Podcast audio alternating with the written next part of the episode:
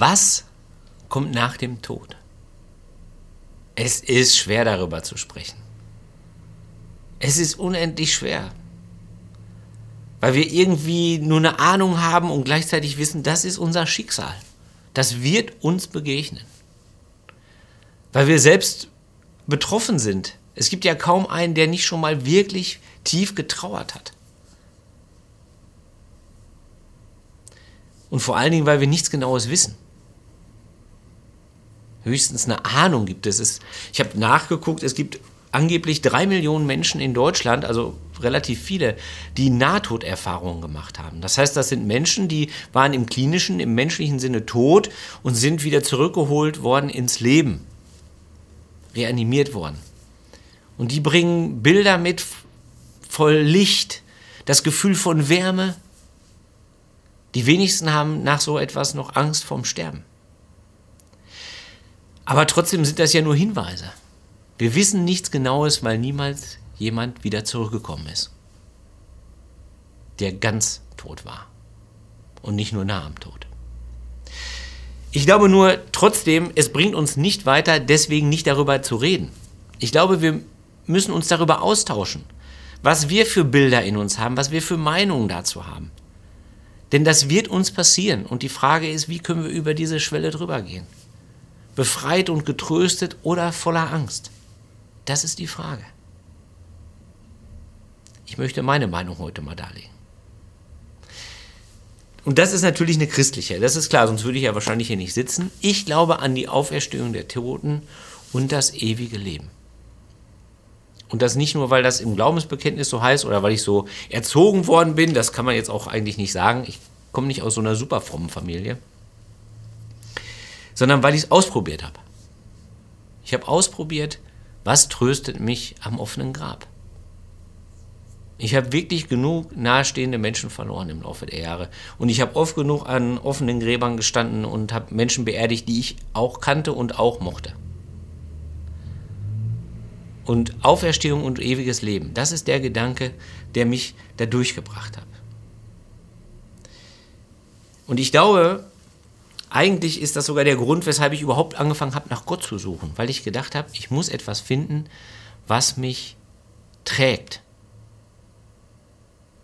Was mich trägt durchs Leben, wo ich weiß, dass ich sterben muss. Wenn ich so einen christlichen Glauben in mir habe, dann weiß ich, ich gehöre eigentlich schon zur Minderheit. Also noch vor 20 Jahren war es so, dass ähm, solche Gedanken häufig zu sehen waren in Traueranzeigen. Da standen häufig Bibelverse drüber.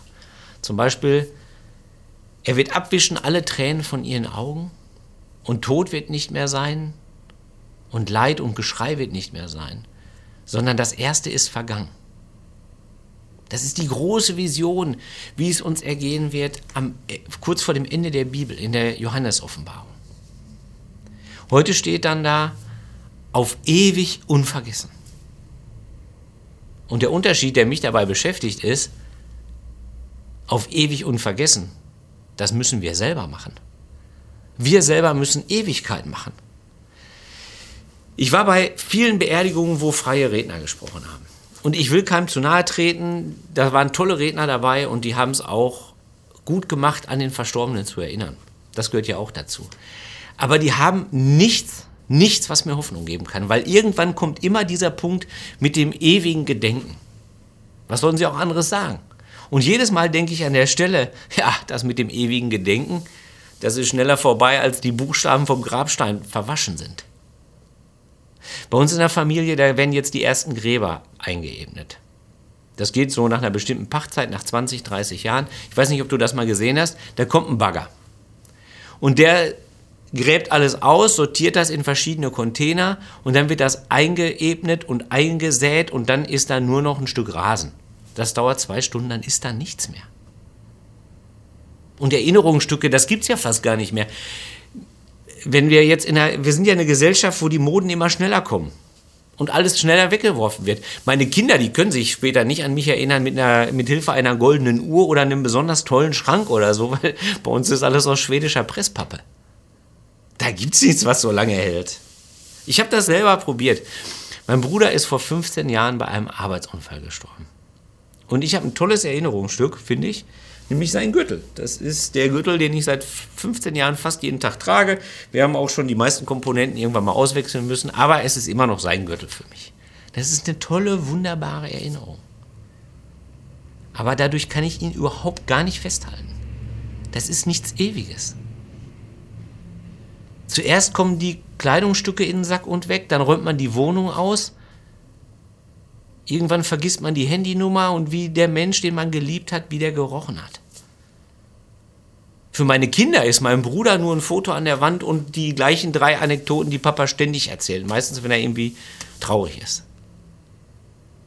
Wir können keine Ewigkeit schaffen. Das ist das Problem. Und ich glaube, wenn man sich mit dem Tod anlegen will, wenn man den Tod aushalten will, dann braucht man etwas, das stärker ist als nur eine Erinnerung. Deswegen glaube ich an die Auferstehung. Die Auferstehung der Toten. Und damit ist, glaube ich, oder für mich persönlich ist damit gemeint, vor allen Dingen, dass wir nicht irgendwie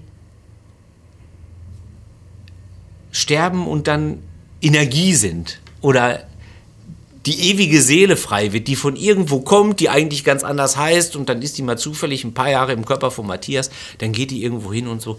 Genau das ist bei der Auferstehung der Toten nicht gemeint, sondern gemeint ist, man stirbt und tauscht den, also zum Menschen gehört Körper und Seele und, zum, und im, im Tod wird der verwesliche Körper getauscht gegen einen unverweslichen.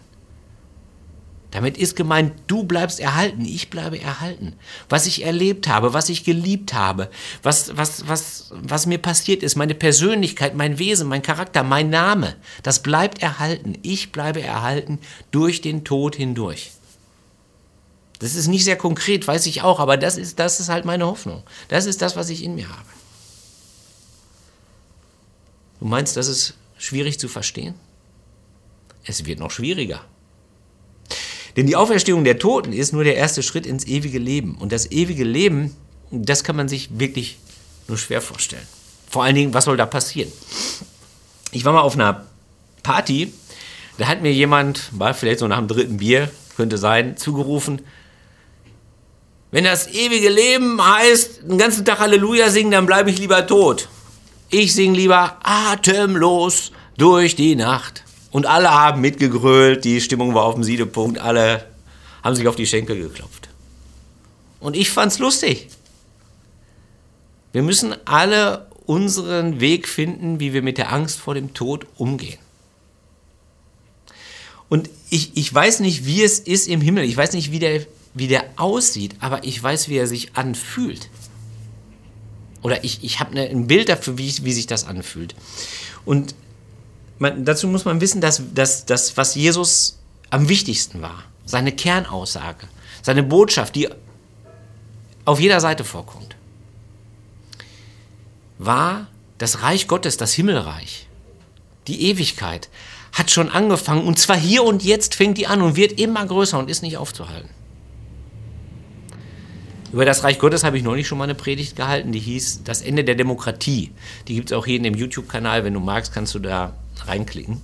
Ich will auch nicht über das Reich Gottes sprechen, aber ich will noch mal kurz in Erinnerung rufen, dass alles, was Jesus tut, Zeichen dafür sind. So fühlt es sich an, wenn Gott ganz nah ist. Dann werden die Kranken geheilt, deswegen heilt er die Kranken. Dann wird denen vergeben, die Fehler machen. Dann werden die Kleinen ganz groß. Die Jünger von Jesus, das waren ja alles einfache, ungebildete Leute.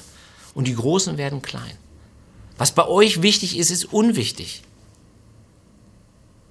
Und deswegen können wir das schon erleben, wie das ist, wie sich Himmel anfühlt. Wenn, wir je, wenn, wenn, wenn du jemals geliebt worden bist, wenn du jemals jemanden in den Arm genommen hast, wenn du, wenn du dich versöhnt hast mit jemandem, so fühlt sich Himmel an. So fühlt sich der Himmel an. Es muss wunderbar sein, wenn das endlich klappt, dass ich mich selber lieben kann und meinen Nächsten und Gott lieben kann. Und genau das passiert da. Und gesungen wird da. Mehrstimmig bin ich mir sicher. Atemlos durch die Nacht steht, glaube ich, nicht auf der Playlist, aber wir werden sehen.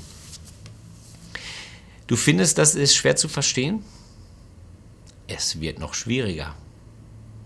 Denn die härteste Nuss, die schwierigste Vorstellung ist die des jüngsten Gerichts. Ja, ich möchte über das jüngste Gericht sprechen, obwohl ich weiß, wie viel Unglück das Menschen angetan hat, wenn ihnen damit gedroht worden ist. Aber ich will damit nicht drohen, sondern ich will über das jüngste Gericht sprechen. Wir machen mal einen Schritt zurück und schauen uns das mal an. Das jüngste Gericht. Und das, obwohl das auch überhaupt gar nicht einfach ist. Viele Christen sagen ja heute, dass diese Vorstellung, die passt nicht zu meinem Bild von Gott. Dass die einen, dass der da sitzt als Richter und die einen gehen in die, ins ewige Leben und die anderen ab ins ewige, in die ewige Verdammnis. Auch Pastorinnen und Pastoren. Und für mich ist das auch unglaublich schwer. Ich finde, das ist eine schlimme Vorstellung, weil ich es selbst hasse, geprüft zu werden. Dass andere über mich urteilen, das finde ich wirklich schlimm.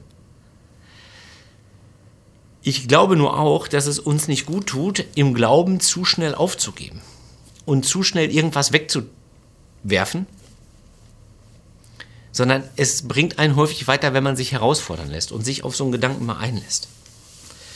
Und ich finde die Vorstellung von einem jüngsten Gericht wirklich schlimm, aber ich muss sagen, ich habe immer weniger Angst im Laufe der Zeit davor. Weil ich immer stärker darüber nachdenke, wer prüft denn da eigentlich? Was wird da eigentlich geprüft? Was passiert da eigentlich genau? Ich habe ein Studium absolviert, da musste man am Ende sechs Prüfungen an einem Tag machen. Sechs mündliche Prüfungen an einem Tag. Und nach dem Tag wusste ich, es gibt zwei unterschiedliche Arten von Prüfern. Die einen stellen Testfragen und bohren dann danach, wo nichts ist. Und da geht es immer tiefer rein und immer tiefer rein in die Lügen. Ach, da erinnere ich mich an jemanden. Ach, ich würde jetzt so gerne den Namen sagen. Ich sag's aber nicht. Und dann gibt es Prüfer, die wollen, dass der Prüfling glänzt. Die stellen auch Testfragen und fragen höflicherweise nur danach, wo auch was ist. Und wenn die merken, irgendwo ist nichts, dann fragen die gar nicht erst nach.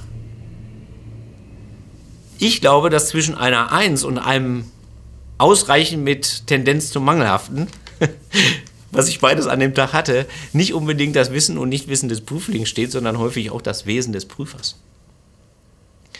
Und die Frage ist, welche Art Prüfer soll Jesus schon sein? Welche Art Prüfer soll Jesus sein, der uns im Gericht begegnet? Der, der uns durchs ganze Leben getragen hat. Der mehr noch, der selbst verurteilt worden ist. Der das selbst erlebt hat, wie, wie schlimm das ist, wenn man eine ewige Strafe bekommt. Der selbst die Schuld auf sich genommen hat. Im Grunde genommen ist Jesus, wenn er der Prüfer ist, dann sitzt er uns aber nicht gegenüber, sondern neben uns. Neben mir wird er sitzen, weil er den gleichen Weg gegangen ist und das gleiche erlebt hat. Ich glaube, wir stellen uns das Urteil nur so hart vor, weil wir selber so harte Urteile fällen über uns und andere.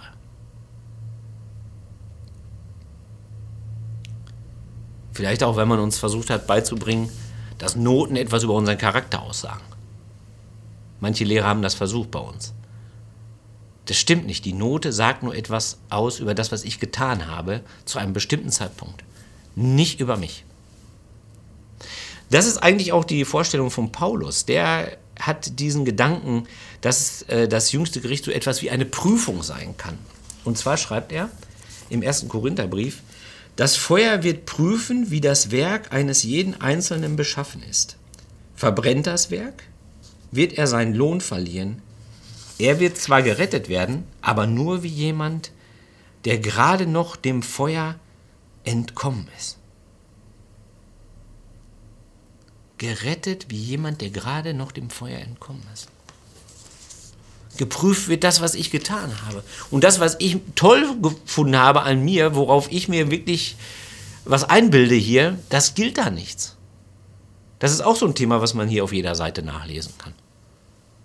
Ständig redet Jesus übers Geld. Warum? Weil Geld hier total wichtig ist. Im Reich Gottes zählt das nicht. Was ich mir als Leistung anhefte, die tolle Erziehung meiner Kinder, das zählt da nicht. Das wird eine ganz bittere Stunde. Alles, was ich mir als Leistung anhefte, wird da verbrennen. So stellt Paulus sich das vor in diesem Bild. Das wird da vergehen und das ist eine bittere Stunde. Und das ist auch eine gute Stunde. Weil es auch darum gehen wird, warum ich so gehandelt habe. Was mich dazu gemacht hat, was mich dazu getrieben hat, was mir angetan worden ist. Welche Angst mich dazu getrieben hat, völlig unsinnige Dinge zu tun und zu entscheiden. Ich habe das schon mal erlebt. Dass Bilanz gezogen wird in einem, über ein Leben, in, damals waren es anderthalb Stunden und es war bitter und heilsam zugleich. Ich wurde zu einer Frau gerufen, die ich von früher kannte, Krankenbesuch im Krankenhaus. Da komme ich in das Krankenzimmer, Einzelzimmer, und ich sehe die und denke, oh Mann, die ist nicht einfach nur krank, sondern die wird sterben. Das war ganz deutlich zu sehen. Und sie war vorbereitet auf das Gespräch und hat mit mir Bilanz gezogen. Deswegen sollte ich da hinkommen. Und das war ganz bitter, weil in ihrer Kindheit hatte sie schlimme Dinge erlebt mit der Mutter, das lief gar nicht gut. Und da gab es viele heilsame Momente, wo wir gelacht haben, wo sie erzählt hat von ihren Kindern, von ihrem Mann, den sie unheimlich geliebt hat. Und das hat ihr unheimlich geholfen, sich zu verabschieden, obwohl sie wirklich viel zu jung war zum Sterben. Nach, nach unseren Maßstäben. Am nächsten Tag haben wir das Vaterunser zusammen gebetet und dann ist sie ein paar Stunden später gestorben. Bitter und heilsam zugleich kann es sein, die Bilanz eines Lebens zu ziehen. Aber das ist kein Urteil über mich sondern nur über das, was ich getan habe. Er selbst wird gerettet, aber wie durch das Feuer hindurch. Das Feuer der Befreiung. Du meinst, das kann man sich nur sehr schwer vorstellen? Das ist schwierig zu verstehen? Ja. Das ist unglaublich schwierig. es ist eigentlich gar nicht zu verstehen. Man kann nur in Bildern darüber reden und halt Meinungen darüber austauschen. Und das war meine Meinung.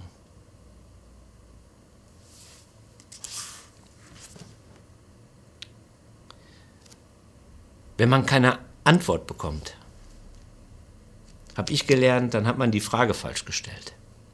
Wenn es keine prüfbare, gute, echte Antwort gibt, sondern nur Meinungen, dann hat man die Frage falsch gestellt.